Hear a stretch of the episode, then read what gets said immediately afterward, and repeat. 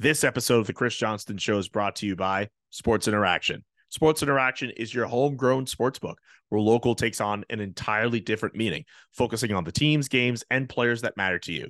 Sports Interaction is on the ground, on top of local trends, and offering prop bets that you'd never even imagined existed. And now they're introducing the Locker Room, the first of its kind in Canada, a live watch party for the biggest games of the week. Sports Interaction, your homegrown sports book. Go to sportsinteraction.com slash SDPN to open an account and bet local. 19 plus, please play responsibly. If you have questions or concerns about your gambling or the gambling of someone close to you, please go to connexontario.ca. Uh, I know that some in our audience know the finer points of hockey. The Chris Johnston Show. We are your friends. The biggest stories, bringing you inside the game. What did you hear? Powered by Sports Interaction, your homegrown sports book. Always remember to bet local. Here's Chris with your host, Julian McKenzie. Part of the game. Big Money Siege, we have a packed show today. We got to talk about uh, the uh, where we're at when it, when it comes to neck guard protection in the NHL. Some NHL teams may be looking into that. Charlie McAvoy getting suspended four games. Nicklas Backstrom stepping away. You wrote a piece in The Athletic about uh, some rookies approaching their 10th game. All of that has to come second place today to the Ottawa Senators. Over the last week, I have to imagine if you are a fan, tough, tough time. Just just let me if you don't mind, I want to go through a timeline here, uh, just of some things that have happened over the last few days. You know, your last place in the Atlantic Division, Thomas Chabot is out four to six weeks with a fractured hand. Uh, Shane Pinto suspended 41 games for a gambling infraction.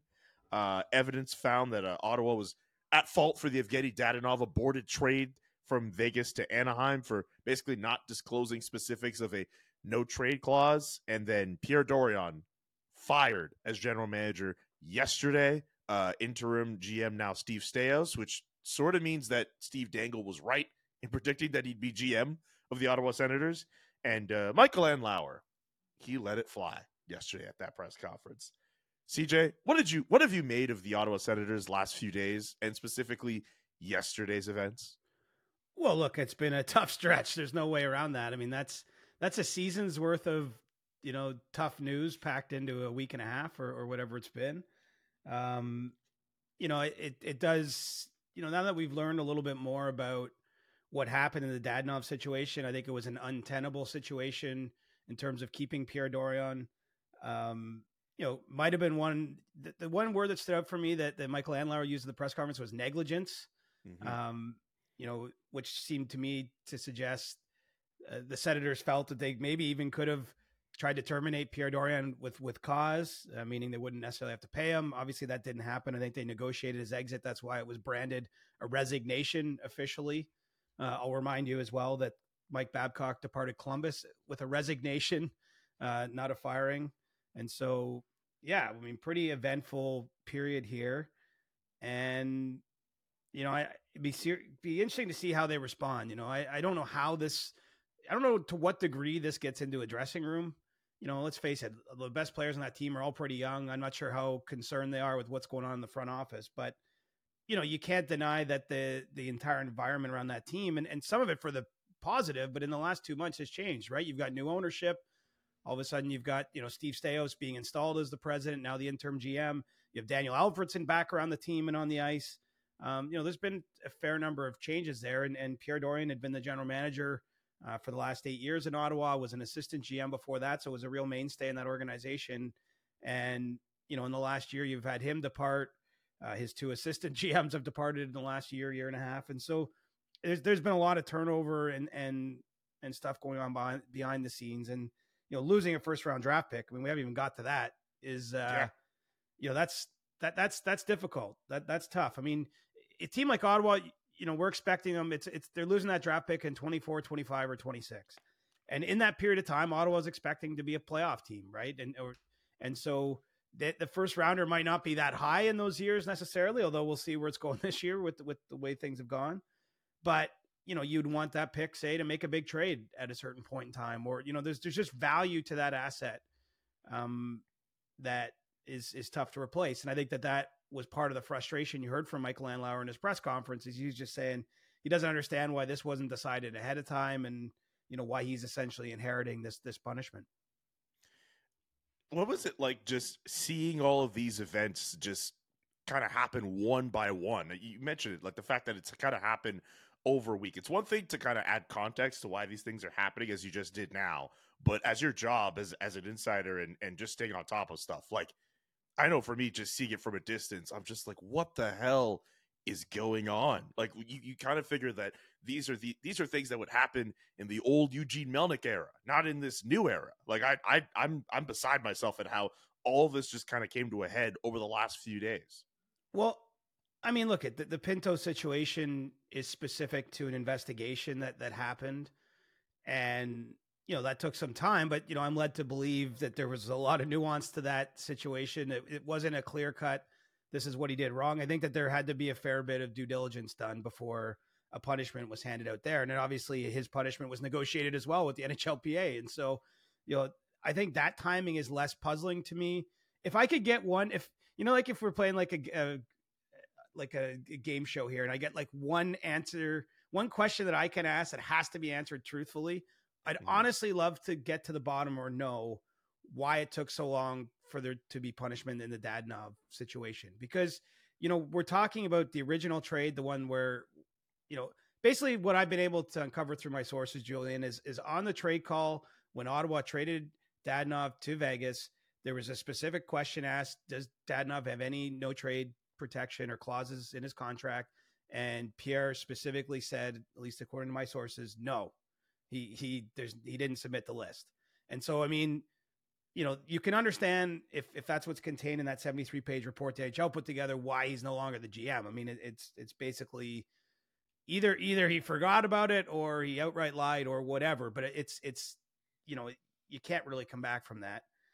And and so I given that that trade was made in the summer of 2021 and we're sitting mm-hmm. here almost at the start of 2024 I, I, am just it's not clear to me why that took so long for a ruling and I, I asked some people involved and never couldn't really get a straight answer a lot of people's you know on you know there's multiple teams involved in this a lot of t- people from the other teams are saying like i don't get it either but I, I think that that's where a lot of michael Andlauer's frustration was i mean i know he made a comment about shane pinto uh, during that press conference. But really, what I was hearing is, I think he just would have liked to have known where this was headed when he was buying the team. I don't for a second think he was going to not buy the team, though. By the way, like I've seen that out there. It's like, dude, if you're buying a big fancy house and you don't like like the way one room's painted or whatever, if you want to change the countertop in the kitchen, you know, while th- those are significant enough res- renovations. It doesn't usually keep you from buying the house, and so I think he would have bought the Sens. He just would have liked a better idea of exactly what he was buying. That that's that's the way I interpreted his words anyway in that press conference.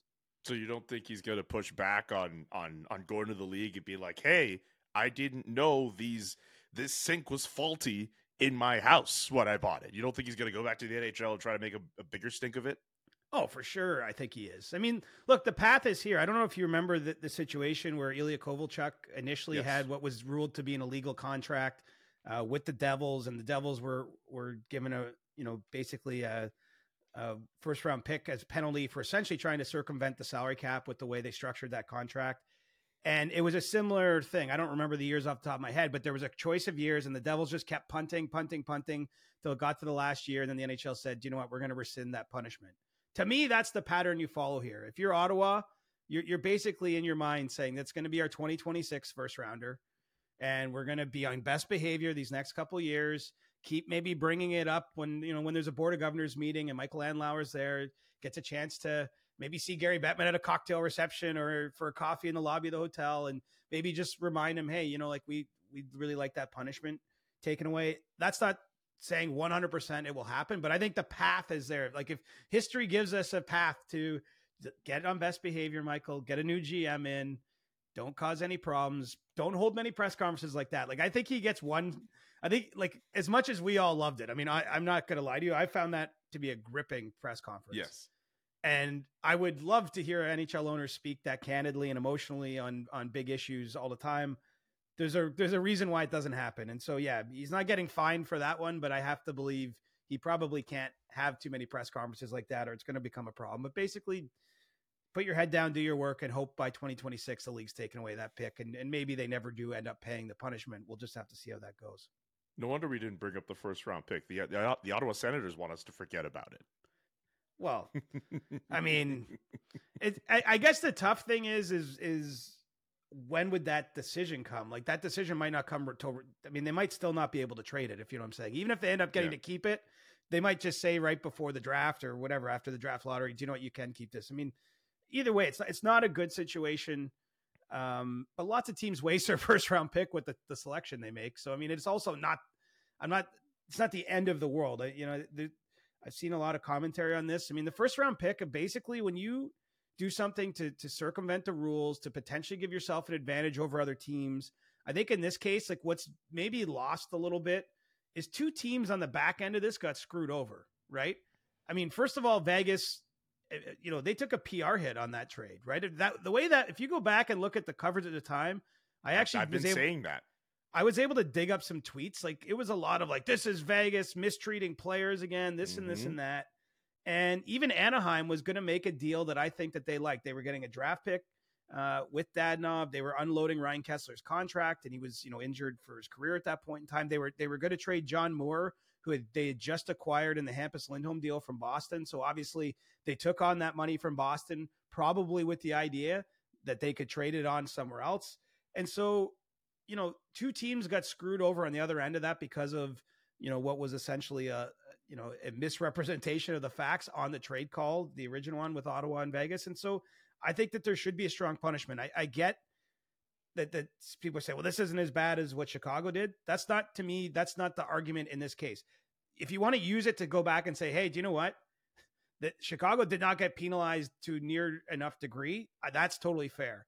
But Mhm. I don't think you can use Chicago in reverse, you know, in reverse and say, well, they shouldn't be giving up a first round pick. I, I do think that that that was a significant violation um, committed by the Senators organization, and it, had nothing to do with Michael Andlauer at the time, but he bought the Senators organization. So much if we're going to use the buying a house uh, theme again, when you buy a house and then you find out six months in that there's a cracked pipe, you got to deal with it. Even if even if you maybe wish you had known before you bought the house. I mean, that's that's just kind of you know you once you buy it, you assume kind of some liability, and that's that's really where I think he's at. And I, I understand his frustration. I'm, I'm not being critical of him. In fact, I think if you're a Senators fan, you probably like hearing your owner come out and sort of be that fiery and defend your team. And and you know, I I, think that I think that everyone wins in a sense with with the way he he went there. And and he was right on the line, though. I got to think of. I would love to have had a, a live cam on like Gary Bettman or Bill Daly as that thing was going on because the, the way that we were all enjoying it, I can't imagine. You know, the league doesn't tend to do business this way, right? The, there's a reason we're all freaking out about that press conference. It's because that's not like what we usually see in these situations. You're absolutely right. I'm also glad you brought up Chicago in that last part, just because there are a lot of people who are looking at the punishment that the Ottawa Senators got and don't seem to understand why Chicago, in, in light of what happened with Kyle Beach, didn't get a similar punishment.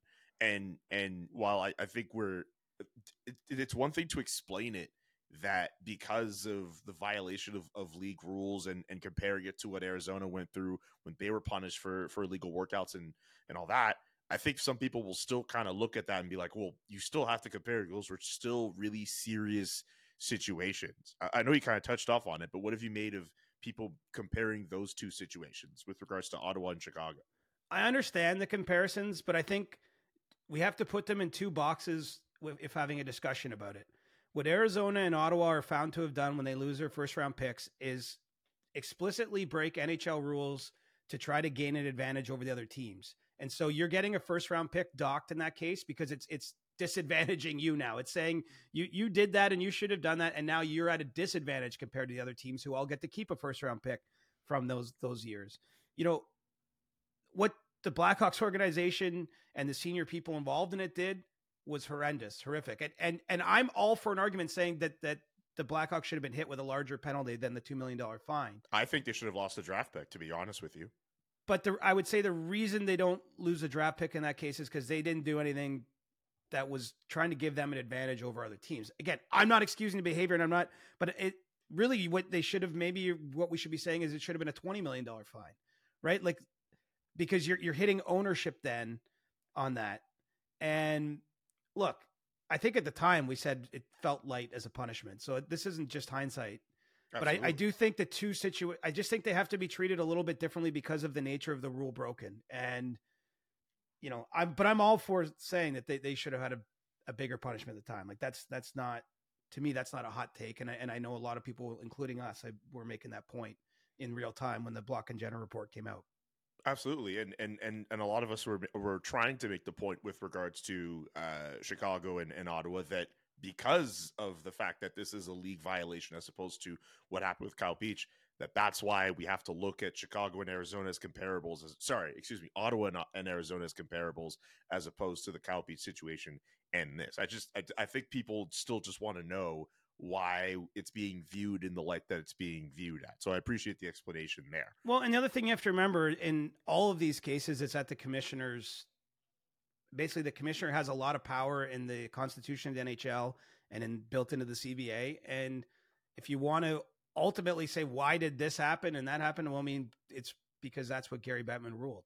I mean that mm-hmm. it's it's actually not more complicated than that. It's it's at the commissioner's discretion the kind of fine that the that Chicago got, and that's what the commissioner thought was appropriate, and he has that power. It's not a, do you know what I mean? Like this isn't a, a, jury trial or something. There's not like 12 people in the NHL office and they consider the facts. I mean, it, it's it's it lands on Gary Bettman's desk, and so I think if you want to be critical of how this was adjudicated, it starts and ends with him.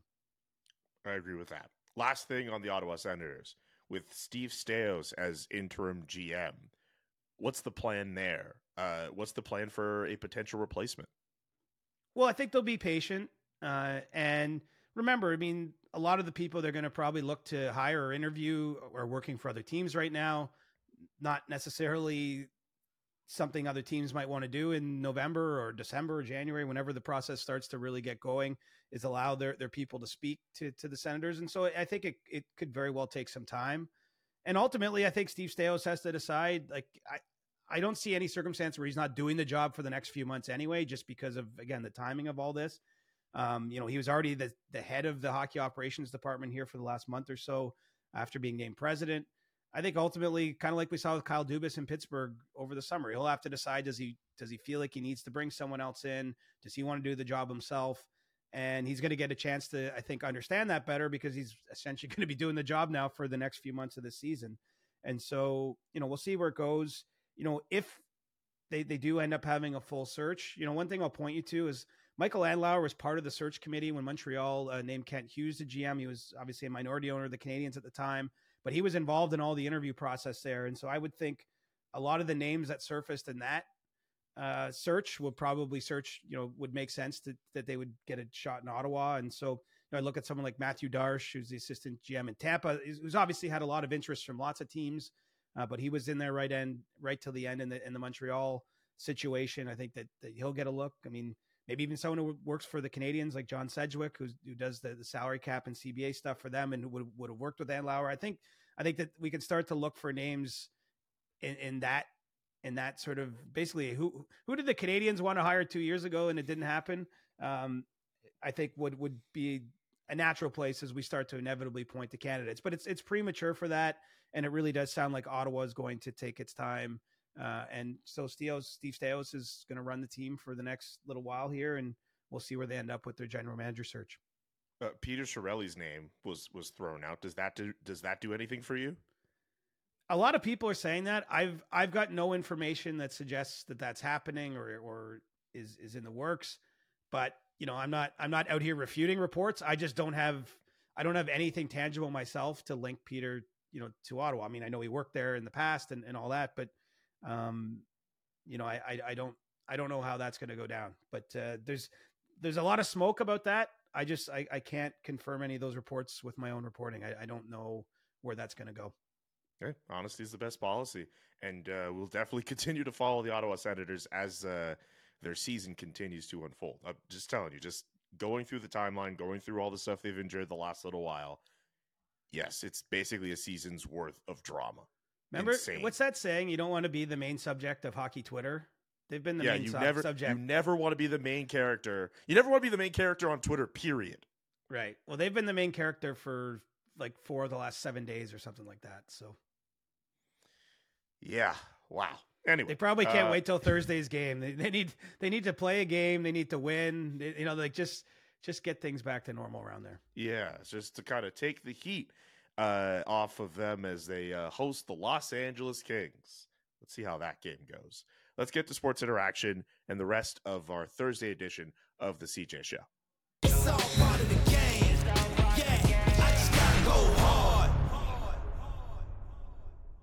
Welcome to You Can Bet That. Remember to hit up sportsinteraction.com slash SDPN for all of your gaming needs on the Sports Interaction website. A novelty special for them.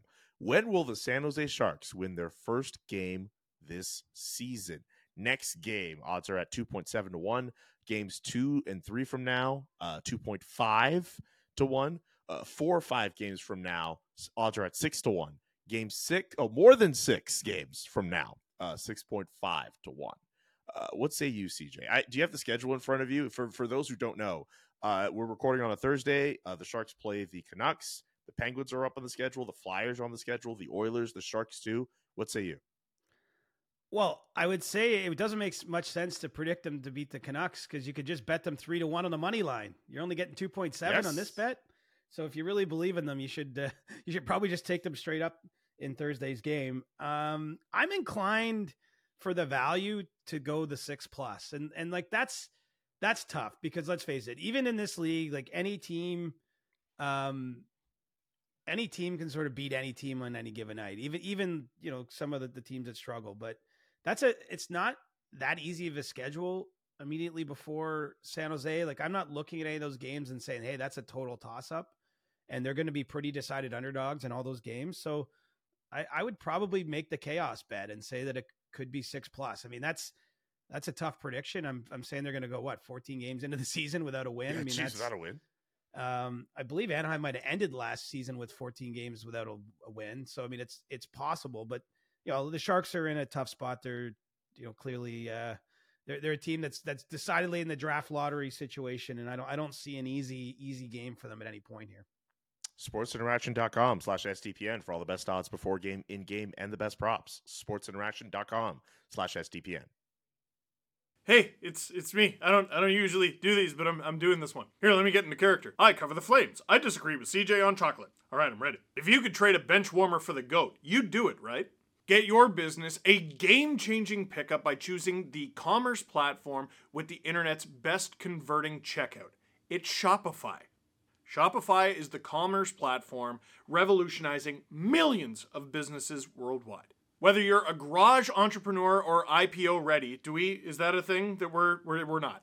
Shopify is the only tool you need to start, run, and grow your business without the hassle. Shopify puts you in control of every sales channel. So whether you're selling signed sneakers or, oh, I don't know, figurines behind you that are not dolls, they're figurines, Shopify will help you with that very legitimate business. Once you've reached your audience, Shopify has the internet's best converting checkout, which means you're going to turn browsers into buyers. For a $1 per month trial period at shopify.com slash johnston. Ooh, he's, he's fancy. He's got that. Shopify.com slash johnston, all lowercase. Do you ever feel like your brain gets in its own way?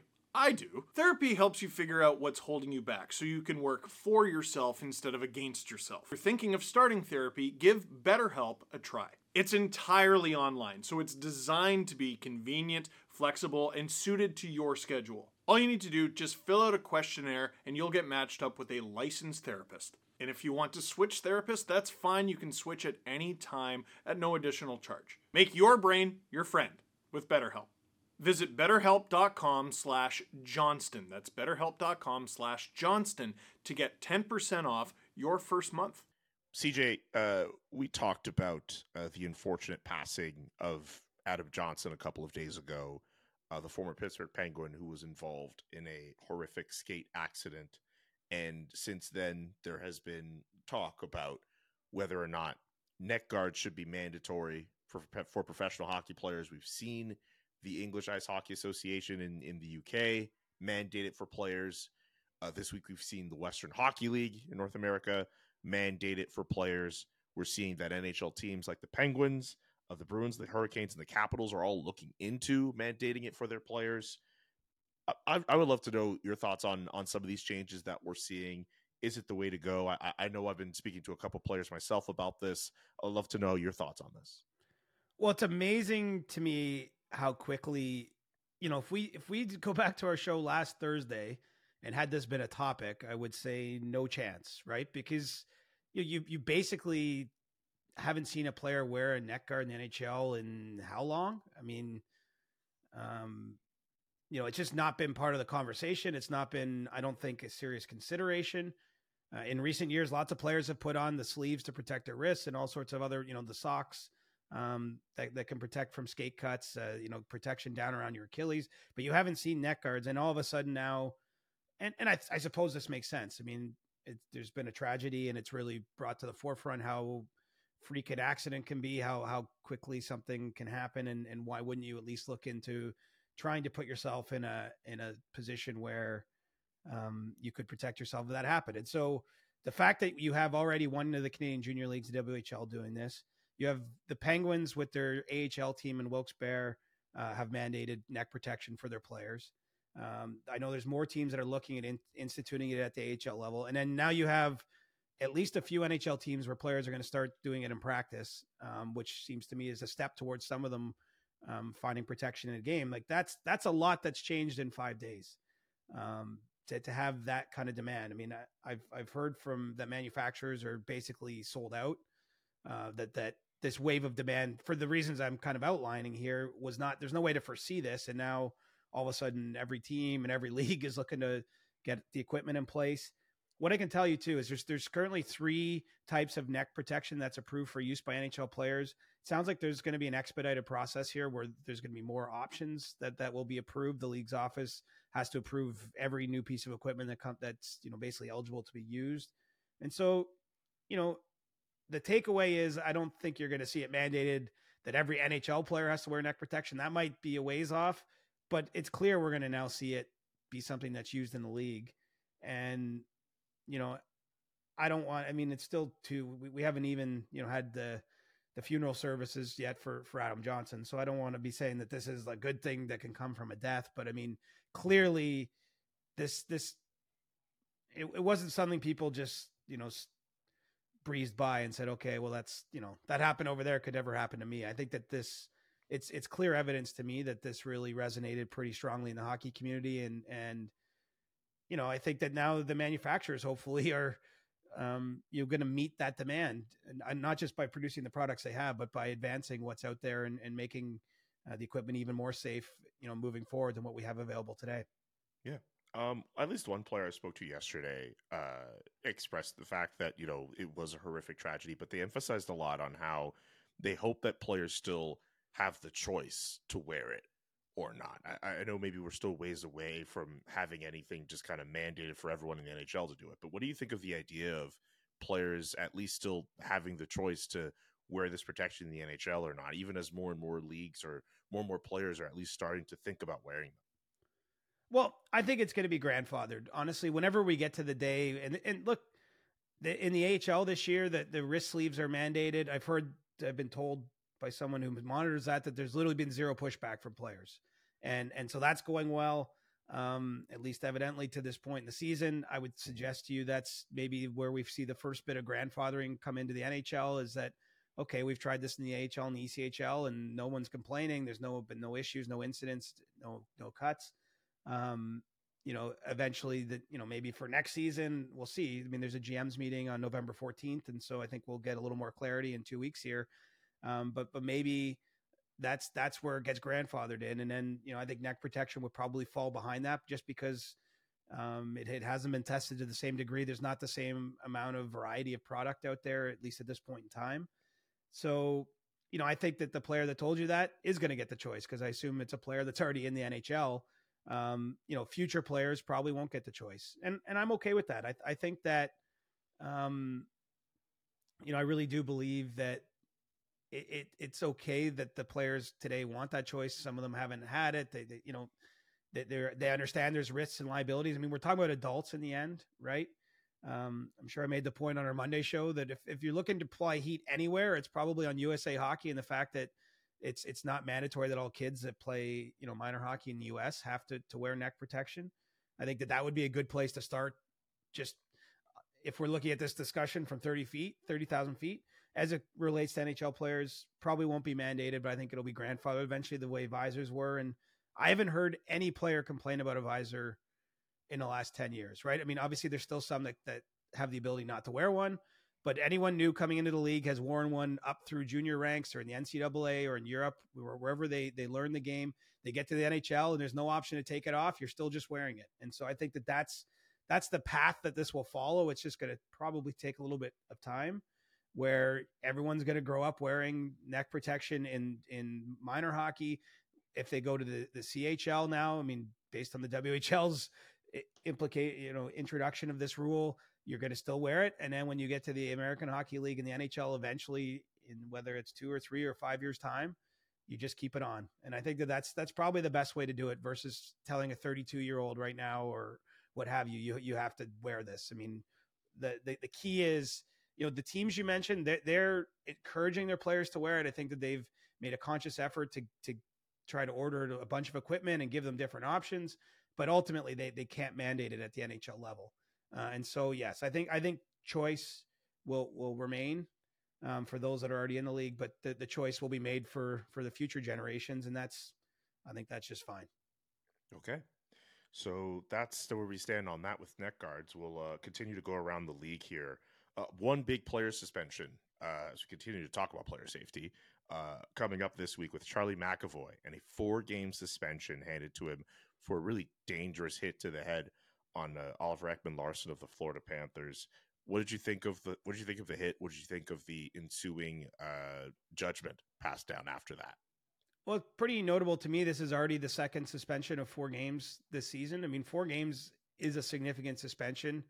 Uh, it's it's a meaningful chunk of the season. If you look in Charlie McAvoy's case, it's going to cost him two hundred thousand dollars in salary um, that goes to the players' emergency fund and you know it's I think it's a justified suspension. I mean, really, there's two issues with that hit. It's it's very late, so it's interference, and he clearly makes contact with with Oliver Ekman-Larsson's head, and so I think you combine those two together. I mean, you you might have made a case even for something a little longer than four games.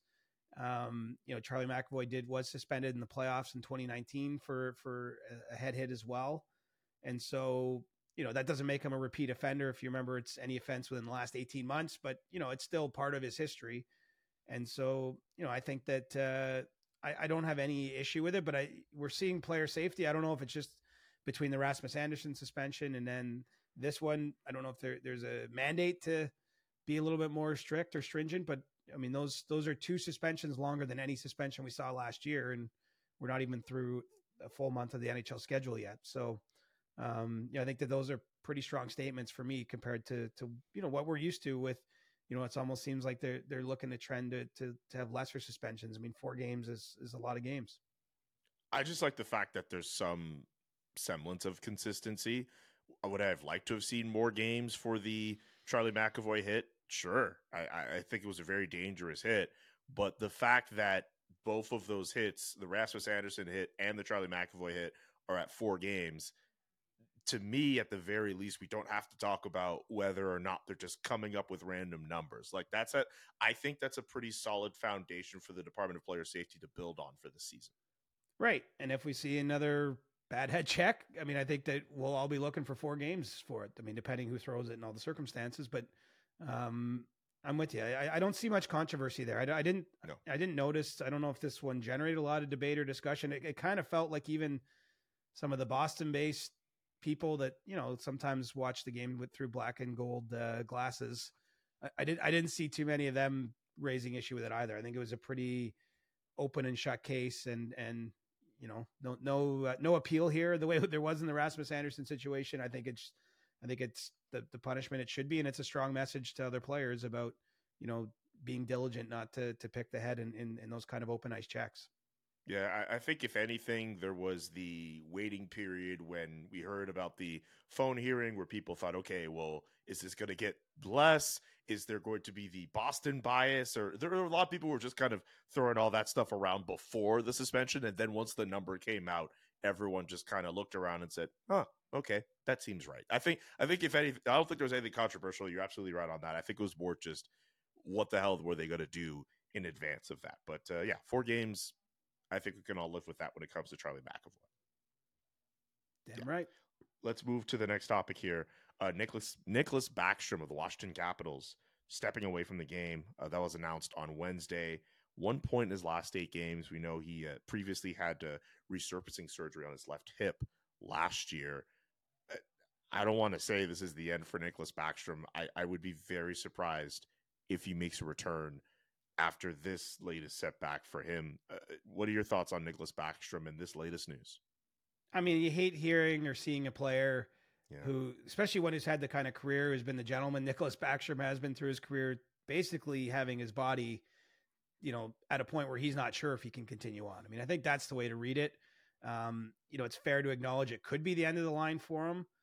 I, I, would say that he's hoping it's not the end of the line and, and maybe wondering if some time away, if there's some sort of treatment he can do, maybe some rest that can get him back to a, a spot where he feels he can play and move around the ice properly. But, um, you know, it's, it's, it's, a tough situation.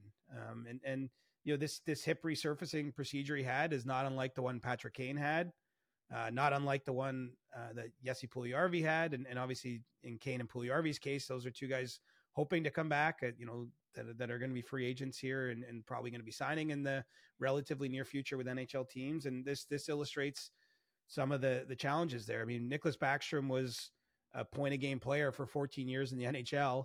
Uh, then he has the season where he basically is dealing with the hip issue, is deteriorating left hip.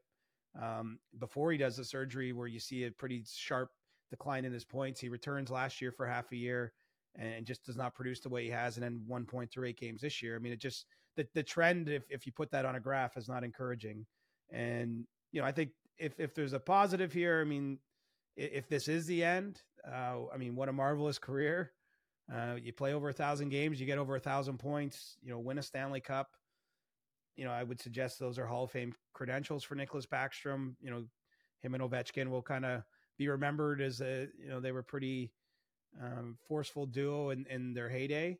And, you know, let's let's hope perhaps there's there's some something that can be done that allows him to continue his career. He's signed through next season, and so th- there doesn't have to be a decision necessarily here. It sounds like the team's being pretty supportive of of you know allowing him this time. It's essentially kind of a leave of absence um, from the game, and you know it, it's it's a tough spot. I mean, yeah, on one hand, it's like okay, if he doesn't play, say for the rest of the season, or even if we just know he's going to be out for months you know, they could put his contract on LTIR and, and get $9.2 million in cap space, but you know, you're not finding uh, Nicklas Backstrom out there even for that kind of cap space at this point in time. And so, yeah, kind of a kind of a crossroads moment. I'm, I'm interested to see, you know, Brian MacLellan, the general manager of the Capitals, is going to speak to the media on Friday, and and you know, he might give a little bit more insight into exactly how the how the organization is going to approach this in terms of do they does this do they get aggressive now? Do they look to to make trades and use that money, or are they just gonna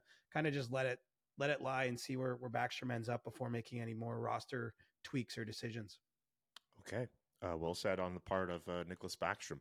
One last topic before we get to stick taps here. Uh, CJ's latest. Uh, what I'm hearing about NHL rookies chasing their tenth game. Uh, we know how some guys, uh, some guys are trying to stick around on rosters before they get sent to junior, or some of them have already earned the opportunity to to stay with their teams, like Matt Poitras in Boston. Uh, what are you hearing about certain rookies trying to stick around on NHL rosters uh, before their tenth game or around their tenth game? Well, the, the good news for those rookies is a lot of them are guaranteed to get that 10th game. You know, it does sound as though uh, a number of the guys on that list are, are guaranteed to to play 10 and and you know for those that aren't familiar with the rule just quickly i mean you make the roster and you play one or two or three games that's that's equivalent to like getting the first date. Um, you know it's really exciting. Obviously you know it's a great moment in your career. You start to earn an nhl paycheck but you're not really officially on the team. I mean that, the 10 game mark is where the team has to make a decision on you because it does start the, the clock officially on your contract. Uh, it has some effects down the road, CBA wise, you know, for the teams, and so it's it's really the first mile marker. It's almost like your three month probation. And if you take a typical job in the world, it's like where the company has to decide, hey, do we want to keep keep going here? And so it's it's a pretty encouraging time for players. That's why it was such a big deal for Matthew Poitras, for example, in Boston, because he, you know, he's a second round pick in 2022. He came to their camp with zero guarantees. Uh, I mean, there was obviously an opening there. He's a center uh, with with Bergeron and Krejci retiring over the summer, but you know there was other players to give a job to much easier ahead of him, and he earns that first run in nine games, and he's just been a regular member of a team that's eight zero oh and one. I mean, um, you know, probably made the job easy for them. He's he's been productive. He's been uh, they haven't had to shelter him to a crazy degree. Like he's just playing regular minutes on a team that's winning a lot of games. He's helping them win. And so he gets his 10th game Thursday against Toronto. Um, you know, Connor Bedard, no surprise. We won't even spend time on that. He's going to get a 10th game here. Kevin Korchinski, uh, defenseman in Chicago, uh, he's going to get a 10th game. Uh, Pavel Mintyukov in Anaheim, uh, someone we should start to pay more attention to, has had a really strong start in Anaheim. You know, he's getting a 10th game or got his 10th game. Um, Logan Cooley in Arizona is going to get a 10th game. David Jiricek and, and Adam Fantilli, both of Columbus, are going to get their 10th game. So really the first, what, seven, eight guys in that position are, are to, that's all to happen here in the next few days. The, the most interesting one I'll point your, your attention to, Julian, is Zach Benson in Buffalo. Unfortunately, he's dealt with a lower body injury, missed three games in October. He's uh, been shut down again this week. And he sits at six games right now for the Sabres. And I think there's going to be a big decision on him when he is healthy. I mean, there's an option actually to send him uh, once he is healthy to the American Hockey League on a conditioning loan that doesn't affect obviously his status with the, the NHL team. That could be up to two weeks, so that that could buy them some time on the decision to see where he's at and allow him to get back up to speed. Um, but it won't be long, of course, before he could play four more games for the Sabres, and I think they're going to have to make a call. And so, you know, I think that the, the the team definitely, my sense is, is taking an open mind to that. But you know, he's one that could get sent back. Maybe he gets sent to the the, the World Junior team in December because uh, that's only a month or so away before those those calls will be coming out from Hockey Canada. Um, but you know he's probably the one to watch that that could go the other way. But we're having a lot of rookies stick around the league this year. Um, is is one of my takeaways. You know more than than you'd expect, and not it's not all just the first and second and third overall pick type of guys. Uh, Leo Carlsson's another one I didn't mention um, from Anaheim that, that'll be sticking around too. But you know, someone like Poitras who's uh, wouldn't wouldn't have been on our radar too too firmly uh, heading into the season. Yeah, there was an episode we were doing a couple days ago. We were trying to figure out how to say his know, last name. We have since figured it out, and uh, I think we're going to be saying it quite a few times uh, if he continues to play as well as he has been playing. By the way, he, since that post, uh, Logan Cooley has since scored his first NHL goal, which was really sick. By the way, yeah, he's he's had a great start. I know that the, that the speed that he's shown is something that's really impressed the the management in in Arizona you know, I think like any player, like you, we we could apply this sort of thought to Connor Bedard or any of those players. It's it's like okay, it's still going to take some time for him to really feel himself out and, and get comfortable. But I mean, he's been very productive in his first nine games in the league, and there was no there was just no thought to, to sending him anywhere else. Um, you know, he's I, w- I would suggest he's probably there all year to stay. Although all these teams will tell you, look, the evaluation continues because they don't they don't have to make that that proclamation. I mean, 10 games starts the contract, but you know, we've seen players play 10 games and still be sent back to junior or wherever they, their their rights are held. Okay. And uh, we've reached the stick taps portion of our show. Uh, this is where we uh, show some love. Uh, we sometimes we opt for the cross check option, but we only do that. We've kind of retired really that. It feels like. Oh, we've retired it. Well, I, I don't. I am not saying. You haven't used it in a while. Yeah, like who's the last person you cross checked? Elon Musk. oh man. Yeah, yeah. I look. I I get it. I I. Anyway, we don't need to we don't need to rehash that. Um, but yeah, we, we normally just use it for positive stuff. Uh, do you have someone you'd like to stick tap this week? Uh, I haven't thought about it. well, I mean, to be quite honest with you, uh, there's really two options to go with it. You can use it in the uh, there are two players that kind of come to mind for me in terms of player retirements this week.